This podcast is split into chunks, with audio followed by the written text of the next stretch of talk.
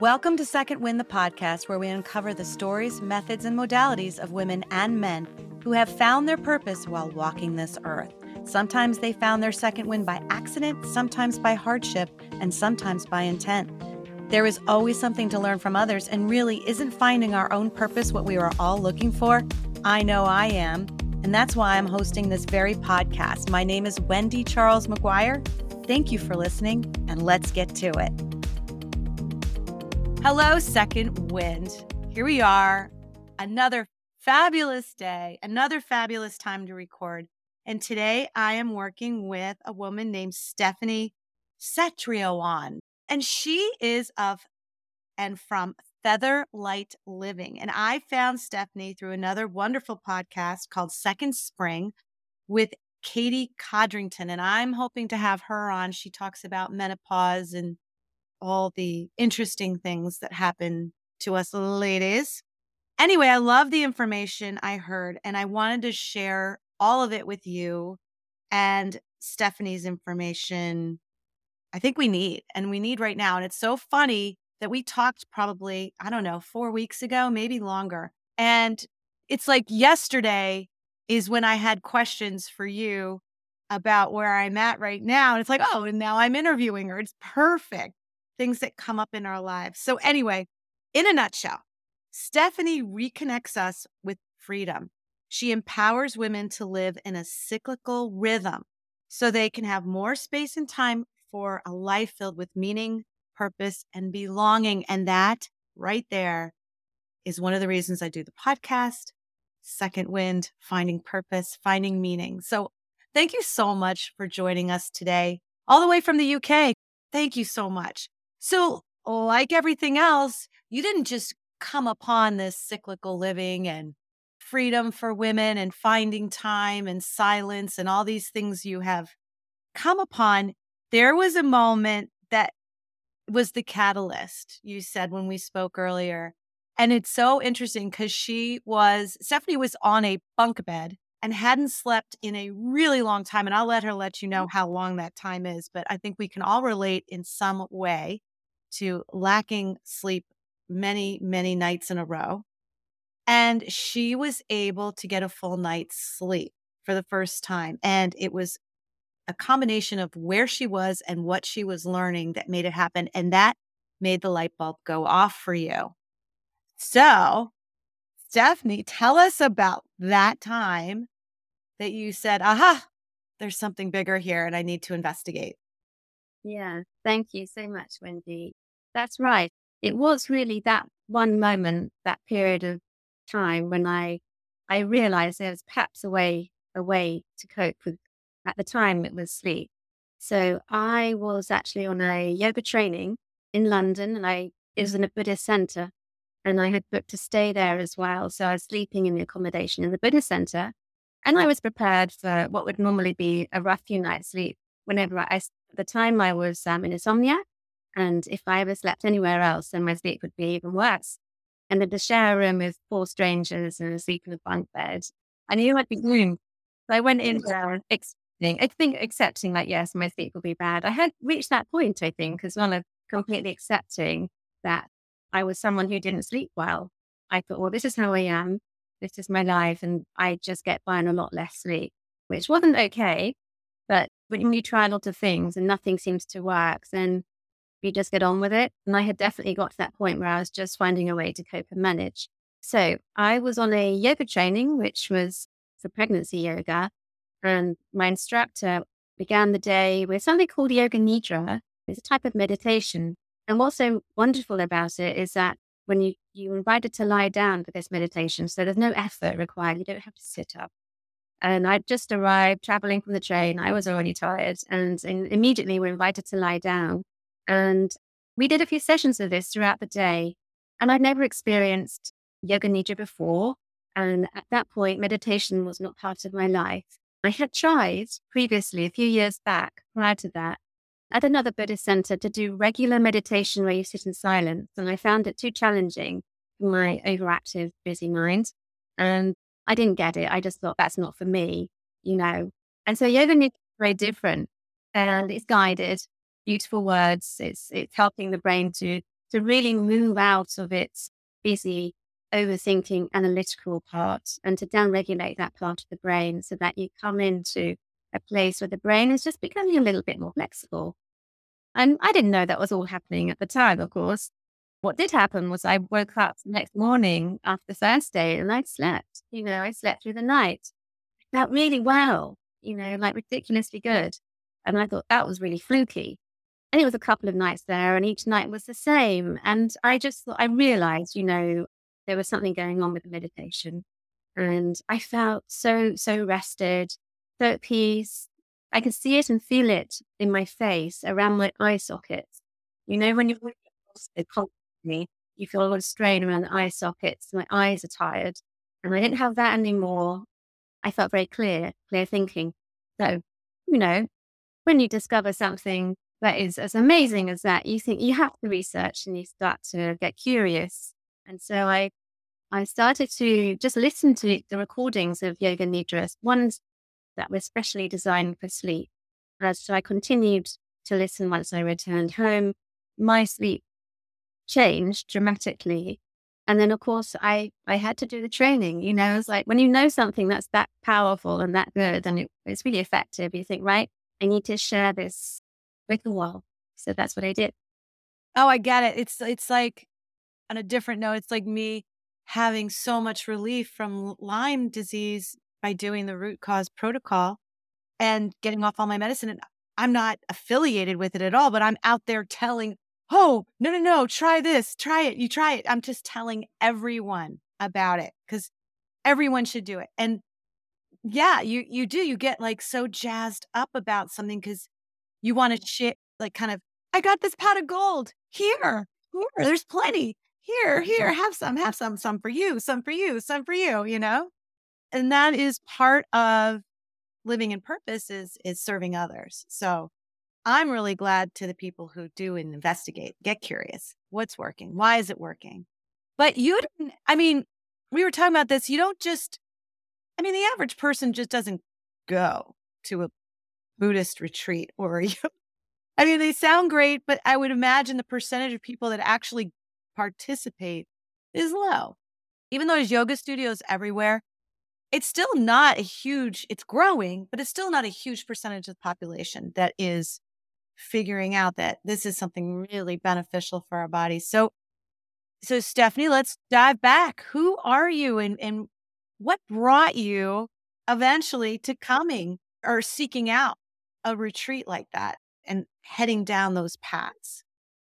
Yeah, that's a great question. Like go back and rewind the why behind it.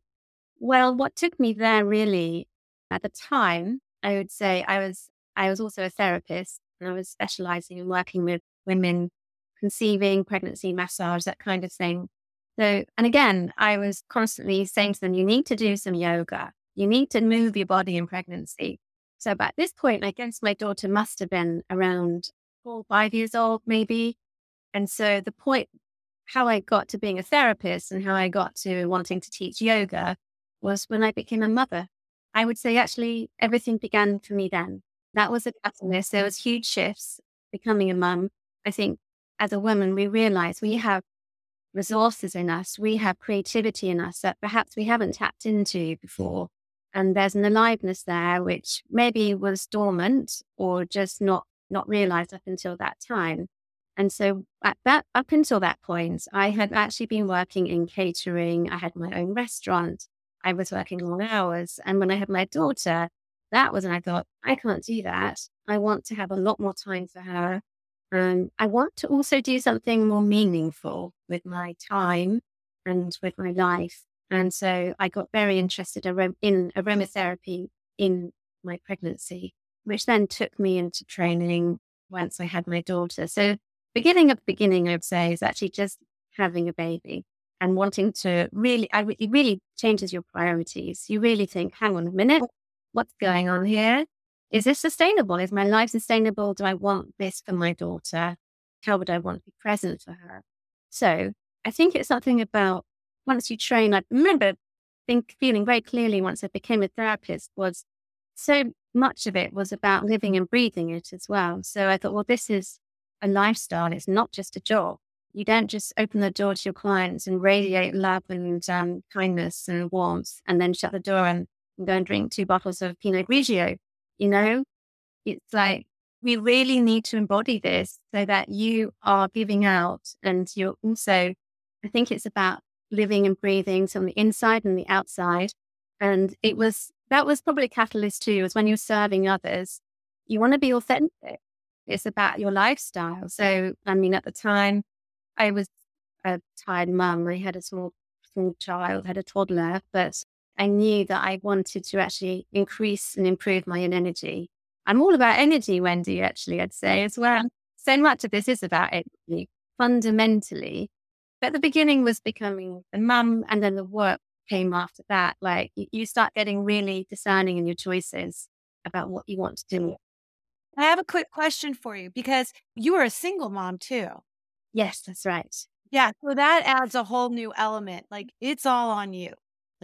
Even though my husband traveled all the time and I could say I was a single mom, I really, I wasn't really like a single, single mom. You know, it what it didn't all come down to me all the time. The buck didn't stop here. In other words, there's two things. One is why did you decide to go into therapy from the restaurant business? Is it because I mean, being in the restaurant business myself, I can see how you feel like a therapist sometimes when you're talking to people. However, that's one mm-hmm. question. Why would you go into therapy when you have a toddler? And then the second question is, or maybe it's a something that I came to when you were speaking is part of the serving when you're genuine and authentic as you were speaking is that while you're serving, you're also your cup is you're taking away from yourself to give to others, but somehow in that you're refilling yourself. And I think that's where the genuineness comes in, is because you figured out that that's your thing. So it fills you while you give out. So I just, want, I just wanted to mention that because that just popped into my head while you were speaking. And I, if I let that thought sit there too long, it will disappear. So let's go. Why, why on earth did you decide to be a therapist? Yeah, what's the connection between running a mm-hmm. restaurant and then being a, becoming a therapist, the doorway, the path, if you like. Well, I really got into looking after myself and my health because actually my restaurant was in Bali in Indonesia and massage is part of the culture. And so I'm the, the business was stressful enough, as you can imagine, running your own business in any country. But massage was a regular part of my my life. I would regularly go, I mean, you know, like weekly for some kind of treatment. I really appreciated the downtime for me. And I felt like a, a new person every time I walked out to the spa. And it was something that I knew about and knew how the benefit, what the benefits were. So I think it's really from having spent time in a culture where it wasn't a treat. It wasn't something you do once a year for your birthday it's something they believe, you know, you go and have a massage. If you're not feeling good, you go have a massage, you just go and do it.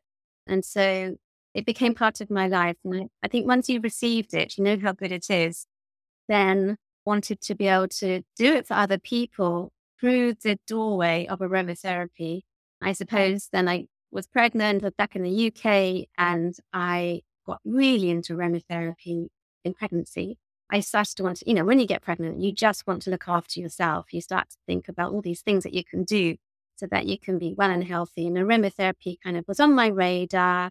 I was already into holistic living. And once I had my daughter, Amelie, and thought, right, I really need to retrain here, it became, it was just clear to me that I'd like to study aromatherapy and massage and just combine the two, the two things. And I, I didn't have a game plan, I must say. It wasn't like I, I know I'm going to open a therapy room. I know I'm going to, you know, do all these things. I just followed what felt right at the time and what I really enjoyed doing. And even the training itself was very nurturing because you're with a group of women every month doing really lovely things with essential oils and getting a massage. You know, it was wonderful. That's a love. Yeah. Sounds lovely. Yeah. So that was, I think that's the entrance there into the connection restaurant work and then becoming a therapist. Finding that baby, there's more to life than just me and what I'm doing at this moment. And what do I want this to look like for my my daughter? I think do. So take us through. Oh, I just feel like we do start to care a lot more about ourselves and what our lives look like once we start to have to care for somebody else or another being. You suddenly realize, you know, everything you're doing, everything, the way your life is, is a sponge for them. They're absorbing it all. And you start to really look at yourself. You think, hang on a minute, you know, do I want to work all those hours? You know, how do I want my life, my days to look like? And because they're going to be part of that. So you, you really look at it through a new lens. Yes, 100%. Well said, Stephanie. So, and all of us mothers can totally identify with that. So, bring us through. So, you're studying, you're getting your massages, and aromatherapy is working. You're studying to be a therapist. What happens next? Where where do we go with this? Because now you have your own business. You're doing really great things. So there's probably many, many layers here that happened for you. Yeah, I think layers is the word there. Once you've begun one thing, you start to get interested in something else. And so I began to, I think actually, it was around that time I started to realize my body was not strong enough after having a baby. And it was around when Emily was probably two or three or something like that. I got into Pilates first of all. I just wanted to be strong. I felt like I couldn't even hold myself up sitting at a table, you know, having friends around for dinner, I'd be slumping. You know, I was so tired, but also it was something around my my core had collapsed. I just wanted to get strong again. So I think again, it's motherhood really brought me to looking after myself more. And so it was Pilates, and then from Pilates, I, I got into yoga. And then once you start getting into yoga, you go down a little bit of a rabbit hole. You try a little bit of this and you try a little bit of that. There's so many different styles out there. There's so much. And I don't think I could even define why I knew some things were right for me and some things weren't. But I was particularly drawn to one teacher, a specific teacher who taught something very different. I just loved the way that she was talking about it. And so she was teaching womb yoga. So yoga for womb health. And I was just, you know what? It's for me because if you think about it, you know, yoga was designed thousands of years ago by men for men's bodies. I did not know that. It was designed for men and men's bodies. Isn't that funny? And only there's really the most of, I mean, there might be a man or two. My son in law is very good at yoga, by the way. It's crazy how limber he is and he does the thing. And I'm like, what are you doing? You're like a football player. Stop. But there's not that many, many men in it at all. Yeah in the, the ratio yeah it had a balance totally right. it's quite interesting but they started then what happened I, that doesn't make what happened well i'm not sure And so i think women just um took it all on board and i think it it was blended from aerobics if you like and there's like another form of fitness so that women often come into it from that i want to be fit kind of perspective and certainly that's how that was a doorway for me when you start to do yoga, you realize there's a little bit more to it. It's a, and it's all about the breath and the being in the body, you become so much more present. And so, my teacher, Uma, I was drawn to her as she was teaching it. She was talking about it in ways which, was, which resonated with me because I have at that point tried a lot of different yoga, different styles, and some of them I thought were frankly a bit ridiculous for me. You know, I'm not into really strict stuff. I'm quite free spirited and I don't really like to have things, you know, everything so straight and perfect. And, you know, you've got to have this strap and you've got to have all these props. And it all felt a bit stressful sometimes, you know? It is when they start something and you haven't figured out how to get the strap where it needs to be and then place it here. And you're just like, ah, wait for me. And yeah, it's stressful. And that's not what that's about. No. So womb yoga is about circular movements, working with the woman's body, not doing particular movements as well that aren't suitable at certain times of the month and certain times of our lives, you know. So we mm. have wombs, men do not. And there are things about our wombs that respond better to other t- and movements at a certain point. It kind of makes so much sense. And there's also womb yoga is all about activating. We have a prana, a shakti, an energy, if you like, in our pelvic wall, in our womb. Whether you have a womb or it's been removed, your womb still, you know, you, your womb still got the energy there of it all the organs that were there. And so you can connect with that energy. And it's about a bit more like a coming home back into yourself when you start to practice something really nourishing rather than something that's really thriving and demanding. So womb Yoga is all about reining it in by about 50%. You know, you're not trying to hard. You're more, it's more of an internal process and being free and fluid in the body. Oh, wow. That's, not, I, I would like to see, I would like to try that and see where they mm-hmm. offer that. That's so interesting. So that resonated with you. And what makes it click over to where you now have to jump off the ship and go with that? How does that work? What's next after the okay? So like I was saying, is layers here. You know, we're like an onion, peeling away the layers. There's never one thing. And so Womb Yoga got me thinking about at this point, you know, I'm still working, I have my therapy practice. I'm specializing in women's health working from women from with fertility issues to menstruation issues to pregnancy to postnatal to menopause. And so everything's integrated by this point, you know. And I get really curious about patterns.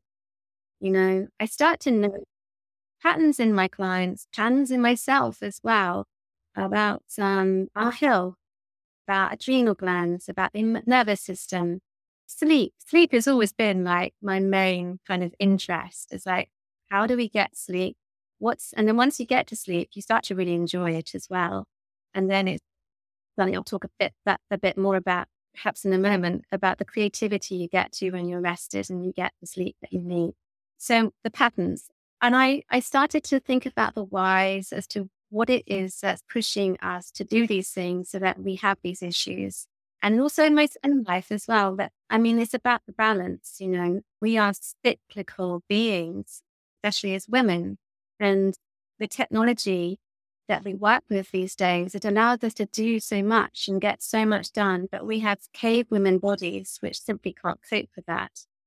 And so I feel like that's where it gets interesting. Is like what is it, the messaging that is pushing us and propelling us along? And our bodies are screaming out for us to slow down and to rest.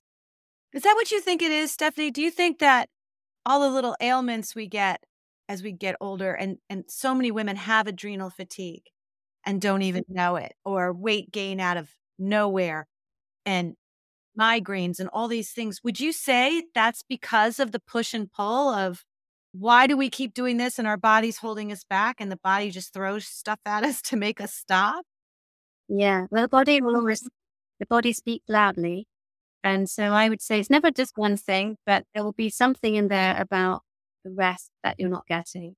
There'll be something in there about your relationship with your busyness, with your to do list. And it's not just the one thing, that's for sure. But I feel like we're not allowing ourselves the time to pause, to rest, to replenish ourselves and top up our, our reservoir. And then we, we get sick. And especially if you think you, you treat yourself like that in your 20s and then your 30s and you get into your 40s and your body's like, hang on, you know, and then you're perimenopausal, then you're going pause and you and it's like you really that's the time I think when we really start to need to readdress the way the rhythm of our lives of our days and the way that we want to live and what it is, how we, how it is we want to spend our time. Yes, that's huge. And that's why I'm talking to you because we all need that. But you had been, as you had said, someone who could not sleep for, would you say years? Oh, sure, years. It was pre daughter because I worked in catering, working funny hours didn't for a long time realize that coffee was actually going to be keeping me up. Oh, yeah. Well, in our 20s, nothing can affect us. Duh. And so it was something about my relationship with caffeine, probably as well. But also, yeah, the work I was doing, the lifestyle I was leading, working shift work essentially, and then then compounded by having a daughter and having sleepless nights. And when anyone who's become a new mom knows that you develop a different type of sleep. It's a very light, a very surface style of sleeping. You're kind of cruising along the top layers of sleep, but you're not, it's not a deep, replenishing, restorative sleep. And so you may be resting, but you're not actually really sleeping deeply. And that's when you get exhausted and it's hard to cope as well. So I think the motherhood, the early motherhood years certainly instilled in me a new way of sleeping. I, I mm-hmm. literally learned a new way and and adapted uh, to that. We very adaptable as well, but it, I found it very hard then to get back into deeper sleep for years. And also then once you become in, in insomniac or you have insomniac bouts, you start to really fight it. You know, you go to bed wishing you'd go to sleep, willing yourself to sleep and worrying that you're not sleeping and thinking about all the things you got to do when you wake up in the morning. And quite often, you know, the first thing you think about when you wake up is you haven't got enough, but you haven't had enough sleep. And the second thought will probably be, well, I haven't even got enough time today. I've got so much to do. Yeah, negative, compounded, negative, negative, negative. Like you start off the day kind of beating yourself up for something that you couldn't control. Yeah, I hadn't thought of it that way. Interesting. Mm. Not a good way to start the day. No, it's not. That was hmm. the time. I was aware that I was exhausted, sleep deprived, and I and I think there was something mm. along being a single mom as well, running my own business. I constantly felt like I didn't have enough. Right. So you're cruising along and your your business is doing well and you are centered around women much like you, it sounds like. Trying to help women in the ways that helped you. And then you go to this Buddha, Buddhist retreat. Is that the next step? Yeah. So I'm I'm a therapist. I'm getting into yoga for myself. I really, I want to train, and yes, it was the it was the training festival in in the pregnancy yoga that I first trained in, and I I think when you want to do a training or of any kind, you know, you go on Google and you look at who's doing what. And my it was my teacher Uma, and she had a YouTube video talking about why she was teaching this pregnancy yoga and the course was. And I just resonated with her. I liked the things she was saying. I loved the fact it was in a Buddhist center in London. It ticked my boxes because I, at that point, had been living in Indonesia. You know, I have a spiritual life. And so I was like, yes, okay, I'm going to a Buddhist center. So, yes, I think it takes a certain type to be drawn to go there and do that training. And like attracts like, you know, I just walked in and I felt like I'd arrived home. Yeah. It was lovely. She, you know, she makes it very comfortable for you. Got the sheepskin rugs, lots of bolsters or cushions, and you just really looked after. And I think when you have a training like that, where you are shown how, you know, you can be looked after, you start to want to do that for other people too. So part of it was always, I was always seeking out nourishment then for myself, but also how can I nourish others?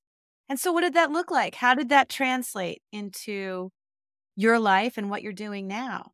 So, how did that translate into what I'm, what I'm doing now? Yes, I suppose I was yeah, looking at the patterns, looking at the whys.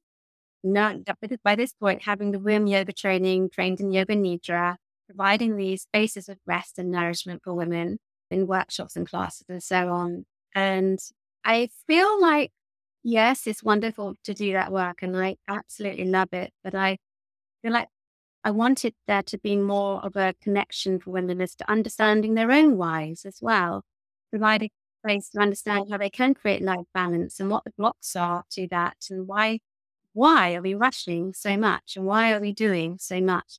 So that took me then to train as a life coach to enhance the work that I do with women. Mm. Oh, good. Yeah, to add that extra element because, yeah, just helping people with the massage and the yoga, that's a huge piece of it, but you're still missing the the mindset. And you saw that you need to integrate the two. That's right. It's actually making the mental shifts. That's where I get that's I think when you see that's when you get the most when you see women make the most change, it's kind of exciting because you see that dawn light of awareness. They're like, okay, I don't have to live like this. And, ah, you know, it's a wonderful thing to see a bunch of women looking so rested and peaceful, but also galvanized, to change the way they want to live their lives and want to start to bring in more rest and more more nourishing things for themselves. They're not constantly giving out to everybody else, but also just thinking about well, hang on, how can I how can I create a lifestyle that's not just about doing something once in a blue moon, but how can I create a lifestyle which is sustainable? Why am I doing all these things? And quite often, you know, working with things like people pleasing and working with just perfectionism really gets in the way as well. Just trying to be perfect in everything and doing, you know, getting all the accolades and, and all that. Oh, I, I mentioned it to you um, before, Wendy. And the book of The Heroine's Journey, she talks about this brilliantly about how, you know, we as women, we're going through this journey and we get to the, you know, we get as far as we think we can and we got all the accolades and the successes and then we're burnt out. And we're like, well, hang on a minute.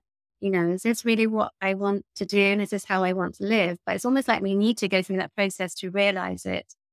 And it's that's when the body's screaming out. And then that's when change can happen. But I think to make those changes, that there needs to be a change of awareness, you know, mm. of really what is it that I want to be doing with my time. My, and often it's about creativity as well. So it's really how how's creativity showing up for me in my life. And so I do tend to work with a lot of women who are quite creative and just want to actually bring more of it in. And rather than maybe they do then four days a week and they've got another day for something themselves. And, you know, it's all about that kind of that kind of balance really. Yeah, let's discuss that a little bit because, you know, a lot of women are still unbalanced in their second wind or 40 plus and up. It's just it, and we don't re- maybe realize it. It just looks different. We may not be the taxi cab taking the kids from grabbing this one from school and bringing it to this practice, then going home and grabbing this kid and bringing it here and, and just doing all this stuff and everybody's laundry and the football, you know, all the stinky equipment and stuff from your kids' soccer or whatever they're doing or going to the tournaments. Like it starts to look different. But it's still, if we aren't careful, it can still be ridiculously busy and we can still get lost in it. Where you're sitting there going, wow, I really, I really wanted to say, maybe consider going to an art class or painting today, but something always gets in the way. So, how do you help? How do you help women? What does that look like? Okay. Well, there's a few things here. What I find quite interesting is that we have to start at the top of the layers, you know, the top of quite often it's the practical stuff, you know, okay, so let's get strategic. So if there isn't a menstrual cycle, then work with a lunar cycle. As I mentioned before, you know, with cyclical beings, we need to have a period of time in the month when we do a bit less. And so what I love to help women to do, mm-hmm. it feels a bit radical, but is to introduce the idea of bringing like the four seasons into your month so that you have a period of time when you're more active. You have a period of time when you're more reflective. You have a period of time when you're resting. And then you have a period of time of when you're just planning something. So what we tend to do is you spend the entire month and every day in a like a high summer state of productivity and striving. So I use the seasons and the moon as a guide to help as an anchor, because there's something that's quite tangible as well. We can all relate to that as to how to bring in the pauses, the rest, but also it's also, I think the reflection is so important actually to sit down and think, well, how has this month been for me? What do I want to do next? What, what's going to be helpful? So some, so it is about strategic strategy, but it's also a little bit about reflection as well. So you keep that whole cyclical idea or theme while you're helping women. Yeah. So, and you mentioned the menstrual cycle. So, what if you have been through menopause? You're still exactly. So, most women I've been working with will be working with the lunar cycles. So, working with the cycles of the moon. So, in each month, we'll have a full moon and we'll have a new moon. The new moon is when it's the dark moon. And like thousands of, hundreds of years ago, we would have women would have gathered together around the new moon when there wasn't any light, and they would have all been syncing together. They would have all been bleeding together. And it's about that same kind of like, okay, this is the period when I would do less. And so using the moon as a guide really helps women, especially menopausal women who've lost their natural rhythm, no matter what their relationship was like with their menstrual cycle. Once it's gone, you have lost a guide, this internal compass telling you how to be and what to do. whether you like it or not. And so what's next once you that cycle? How are you going to, otherwise it's all out, you know, there is no, we're a bit sort of rudderless as well. We're all at sea. We're just being tossed around, you know, here and there and just constantly just, we need to have the anchors and the moon provides that for us in a very beautiful way that actually makes a lot of sense. Wow. Well, that's you tie that in with astrology and all of this stuff that I've been bringing to the podcast for almost two years now. And this, like, kind of makes it all make sense. It just, I just felt really like grounded when you said that. That's so interesting. Mm-hmm. All right. So, what do you do? How does that work? Like, bring me through like a typical. Eh, do you have maybe do you have a scenario or a, a case that you worked with, like a lady that you could say she came to you and this this is what was going on and these are the prescriptions you gave her the steps to follow and then this is where she is now? Do you have anything like yeah I, have worked with individual women. I do group work as well. So i you know moon meditations and the membership. So i do cyclical workshops in there but to work with one to one so for example i worked with a lady who was very overwhelmed. She was constantly on the on the back foot. You know, she had a huge backlog of stuff, just not finished that project. She had her own business, and she would get to the end of the week and be exhausted and not have the time and the energy, the things she wants to do, and to do the family stuff. And so we just, I just asked her, you know, we just go through the week. What what's she doing? How is she spending her days? And ultimately, we got underneath, you know, her relationship with why she felt she must be doing more. And some of it is about self study as well. And I seem to work with mm. women who do a lot of courses and feel like they need to do more trainings and have more certificates. And actually, quite often they know all this stuff already. They don't need to have anything to validate them. So sometimes I'm working with things like what's underneath all that is self worth. It's like the drivers underneath what pushing that behavior. That's where it gets really interesting and that's when you do get the shifts, is when women realize why they're doing the things they're doing. Otherwise, they're trapped in a constant hamster wheel of doing and producing, which are very good at doing. And I have to work with this myself too. And so with this particular lady, it was then, okay, we look at what everything's going on and then we start to, to schedule in, literally schedule in less. And so work out what I love to work out is people's energy as well in the day. So we all have a rhythm of energy throughout the day. There'll be peaks and there'll be troughs and there'll, typically we'll have more energy in the morning. And so again, it's about getting strategic with how we use our time. So if you're self-employed, it's like you've got a certain kind of brain energy in perhaps it might be the morning that's best to use for all of your creative projects or your ideas. And then maybe it's like emails or the stuff that doesn't take quite so much from you that can wait till later Otherwise, what we're doing is we're giving all of our best self to other people's agendas in some parts of the day. And actually, that's when we need to put that focus into the stuff that's really meaningful to us. So it's about chunking things into different times of the day. So chunking time to do the email correspondence, chunking time to do the marketing, administration, but also what's your when's your most creative time? Because that's the oh. golden time. You know, you don't want to be giving that old. So it was really about, you know, she realized then she would start to take herself off for a half an hour walk with the dog in the afternoon. And what often comes out as a block is that, well, I don't have time for that. What she found was by giving herself the restful pauses throughout the day, she actually was getting more done, but she was not as exhausted. And it was all put into a, a rhythm of the day, which felt so much easier rather than slogging it out mindlessly throughout the day and arriving at the end of the day just too tired to even speak.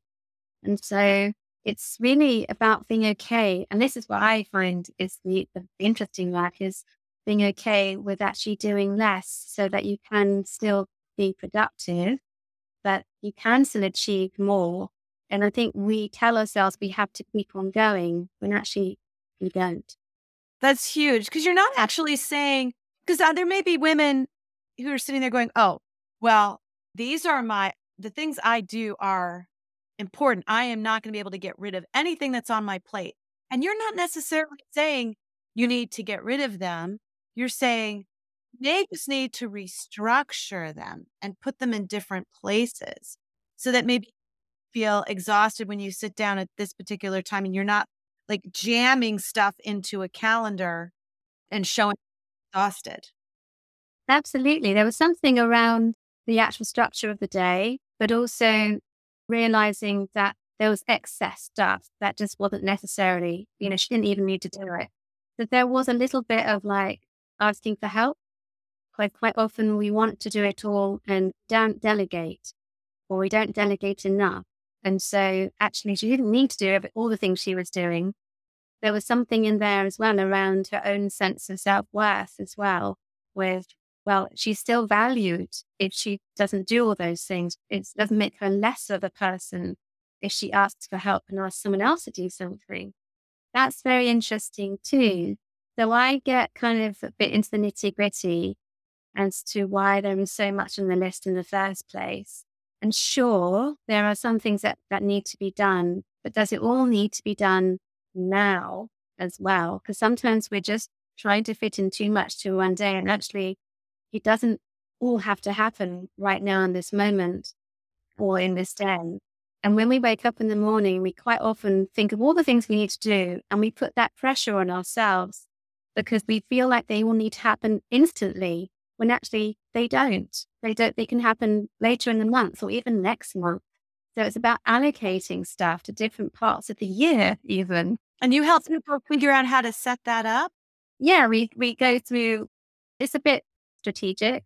And once they get a rhythm like blueprint for it, then it's, it's, it's quite obvious as well. But I think what's interesting is when they, certain things start to creep back in and why that might be. So yeah, Oh, I have a question.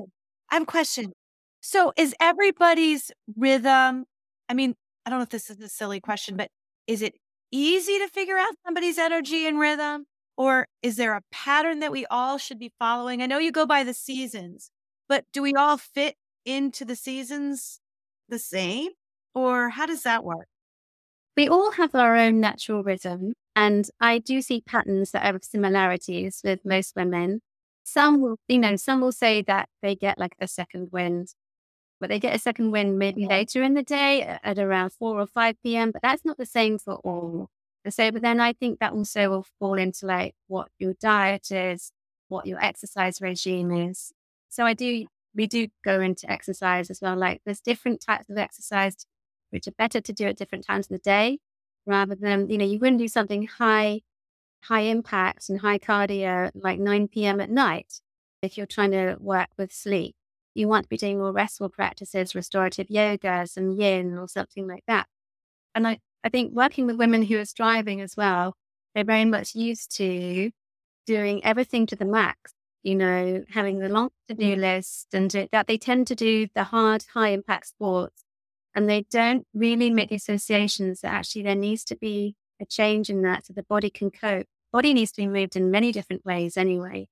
And I feel as well, it, it, if you think about the, the rhythm of your day, some people will naturally feel better at different times of the day than others. And you only really get that awareness once you are really present with yourself, once you start to really get back in tune with your natural rhythm, what feels right for, for you and your day. But yes, I would say essentially we do all have a four seasons in a day. And it's love- four seasons in a day. No, no, no, four seasons in a day, Wendy. Oh wow. Okay. Okay. Where would your okay, because like you can probably tell me, but where where would you say your summertime is in your day? Okay. So this is interesting because I'm all over the freaking place. Like I'm like bing, bing, bing, bing, bing. Oh, shiny object over here. Oh, I have to do this over here. Oh, my daughter just called me. She wants me to babysit. Oh, I have to take this one over to a softball game. Oh, my dogs. Oh, I have to go feed the farm animals every day at this around the same time. Like it's just like I'm kind of like just dabbing in the dark. I don't know how other many other people are doing it. And the only thing is constant is what's in my calendar for my podcast. And that's all over the place, right? So some people can't record you know, in the morning, they can only record in the afternoon. Some people can only record in the morning. Or there's a phone call and it's somebody works till 5:30. So I have to do the pre-call with them when they get off work. That kind of thing. And that's kind of so that's very random when I do that. And then it's kind of like I take everything else random in my world and shove it in all the empty spaces. So I don't know. I don't know. I, I love my mornings and I love, I don't necessarily like to exercise in the morning. And I know you're supposed to, but I really just like, like chilling in the woods with my dogs after I fill, fill everybody's buckets up in the barn. And then we walk down these woods where we have like this little bridge and I just sit there and just kind of like take in the day. And then I come back up to the house and get a cup of coffee or whatever. And it's just, it, I just take time. And then I'm much more motivated like the two o'clock time to go for a swim or go for a run or go, go do something. And then around four or five o'clock, maybe I get tired, but then I'm like, oh, I've got so much to do still. So I don't know. My seasons are not good seasons right now, probably. It sounds like you spend a lot of time in the summer, summertime. you think about the summertime, that's when we would be the most productive. The autumn time is that's when we start to let go and reflect. The winter time is when we rest, when we do less, do more restful things.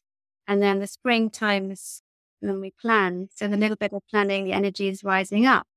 So it sounds to me like there's quite a lot of summer there, but also it was quite a, I heard, heard quite a lot of autumn, reflective, you know, I like the time you have for yourself in the morning. That sounds really nice. It's quite nice. Right. But then I don't get anything done. I'm not being productive.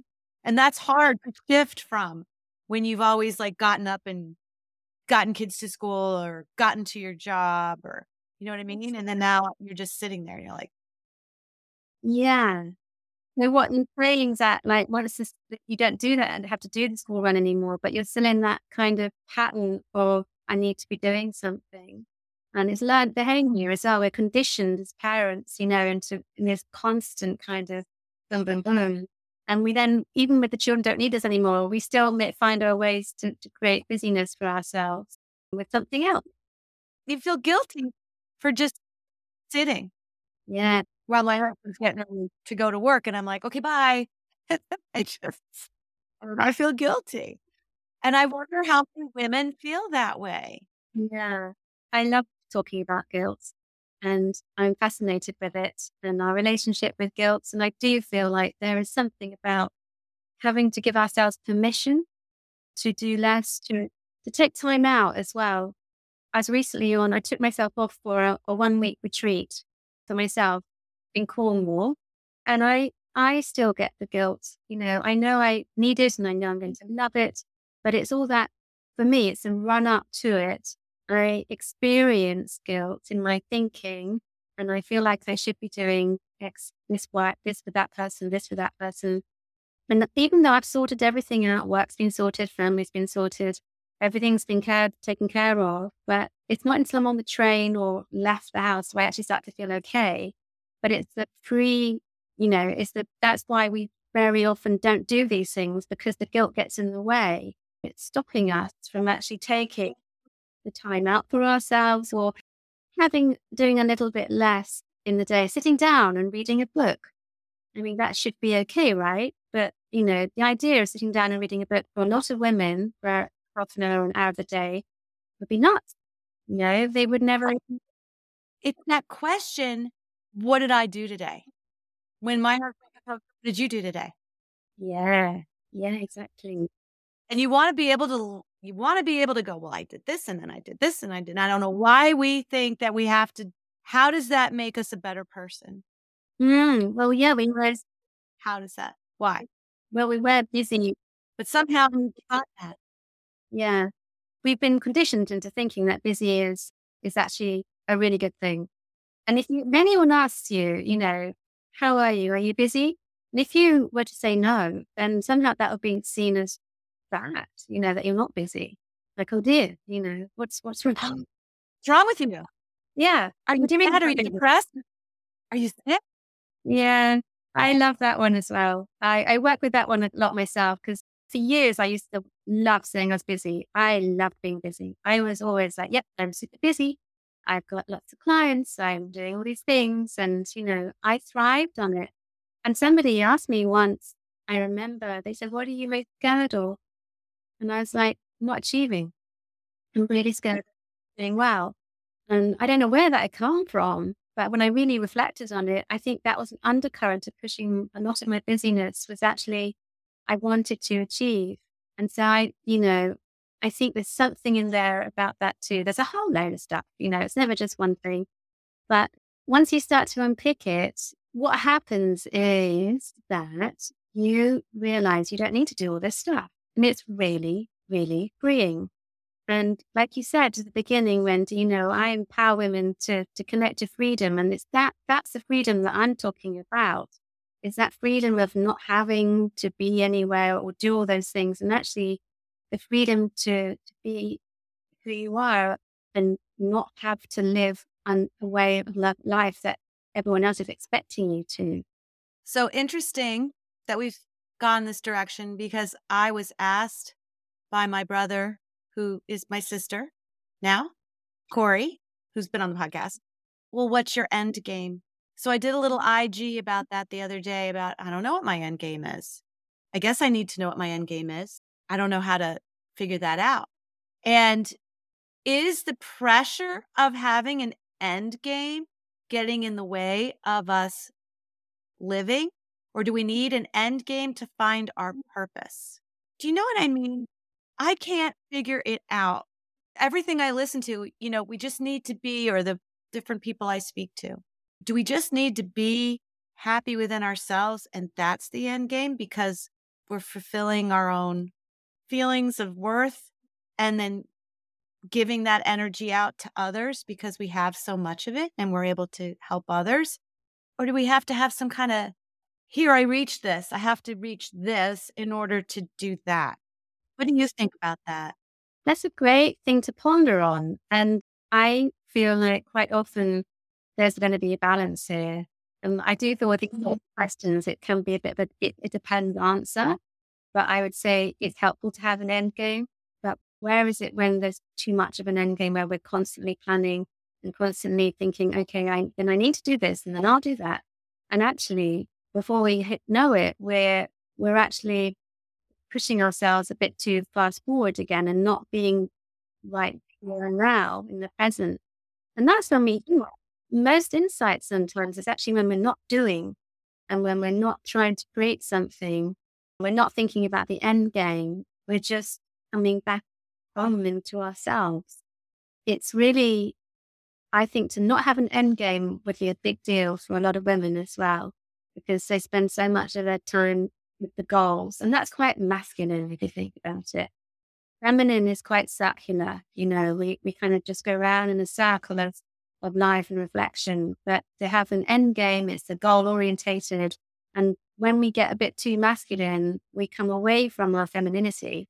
And so I would just question how much am I thinking about having an end game and does it really mm-hmm. matter? Does it really matter? Does it matter if you can't be present and you can't be fluid and you can't be there when you need to be there? Yeah. What's the worst that's going to happen? Right. Well, I guess we all don't want to leave this earth without figuring it out. I guess.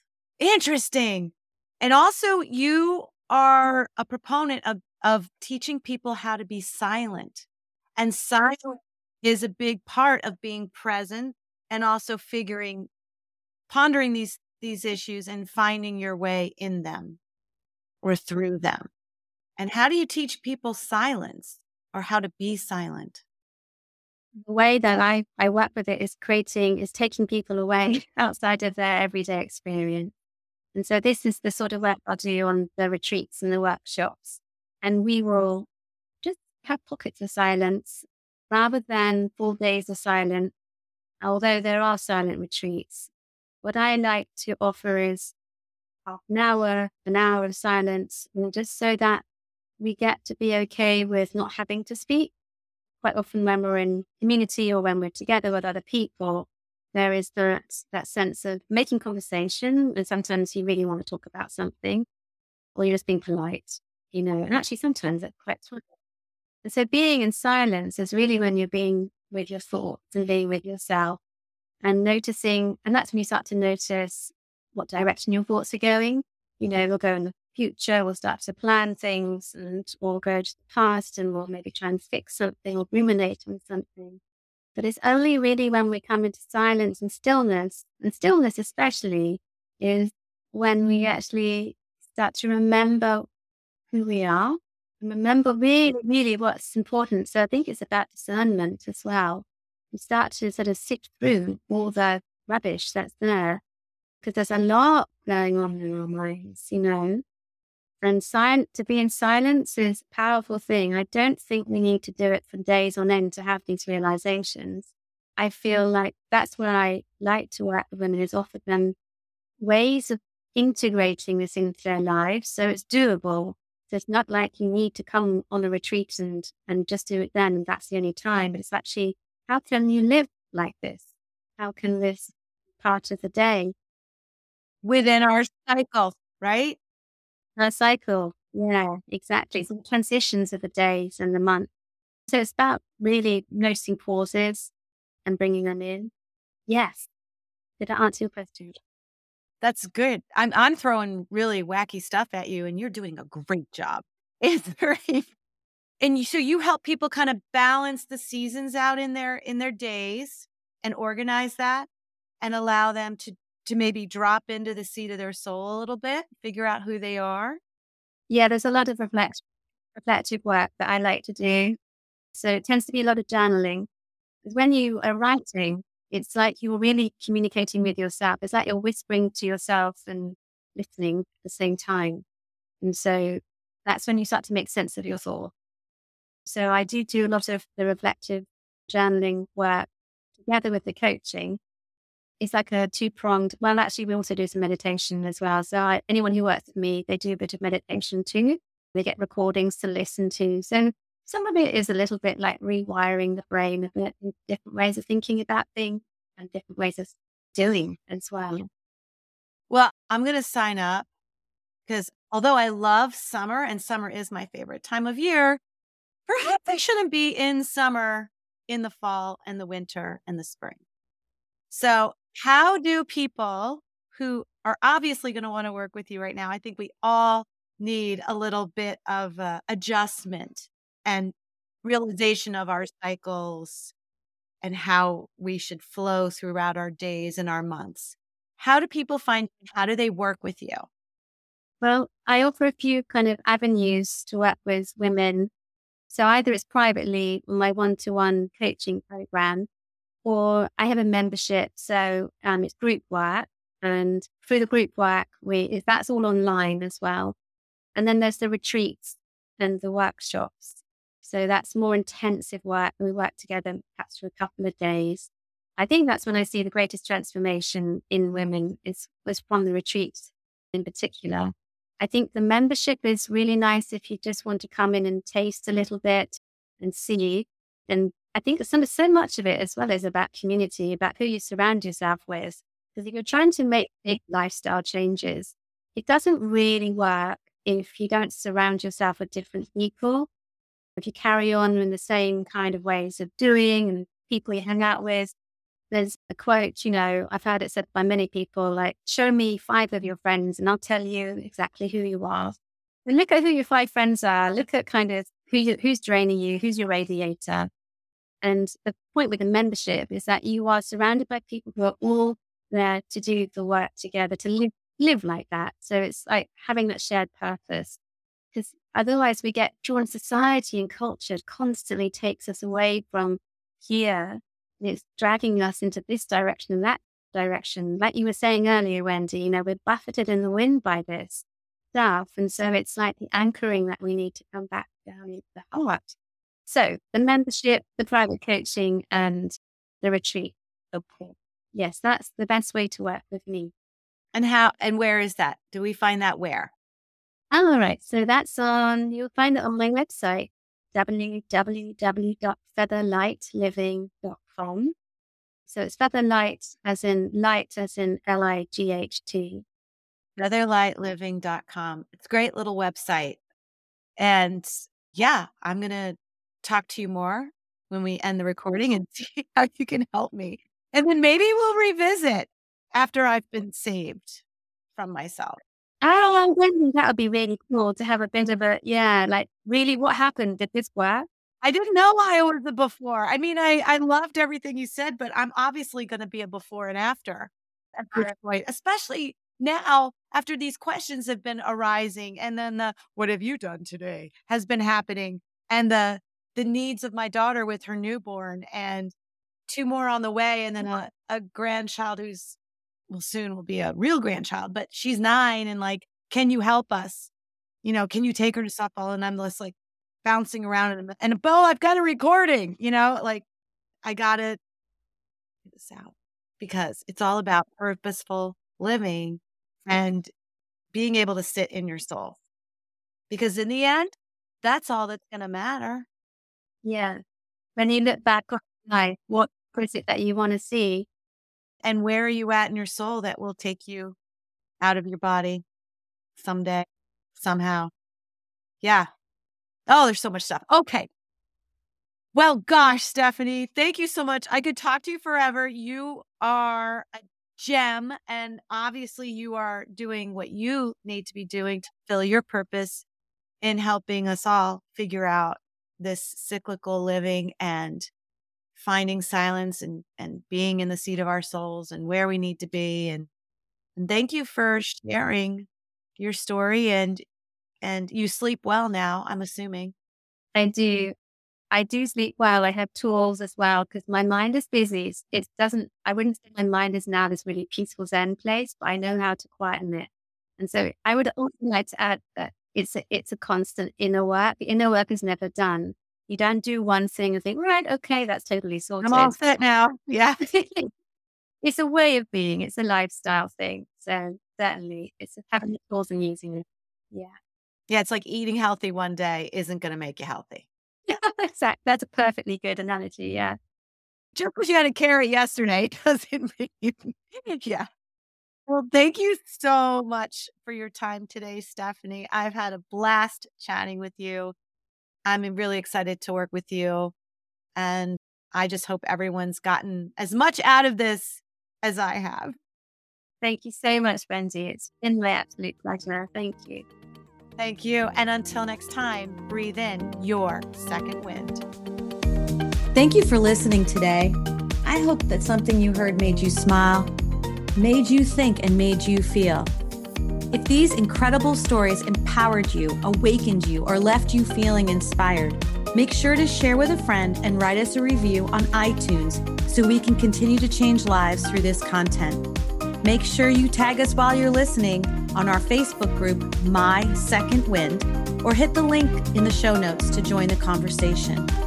Until next time, go ahead and breathe in your second wind.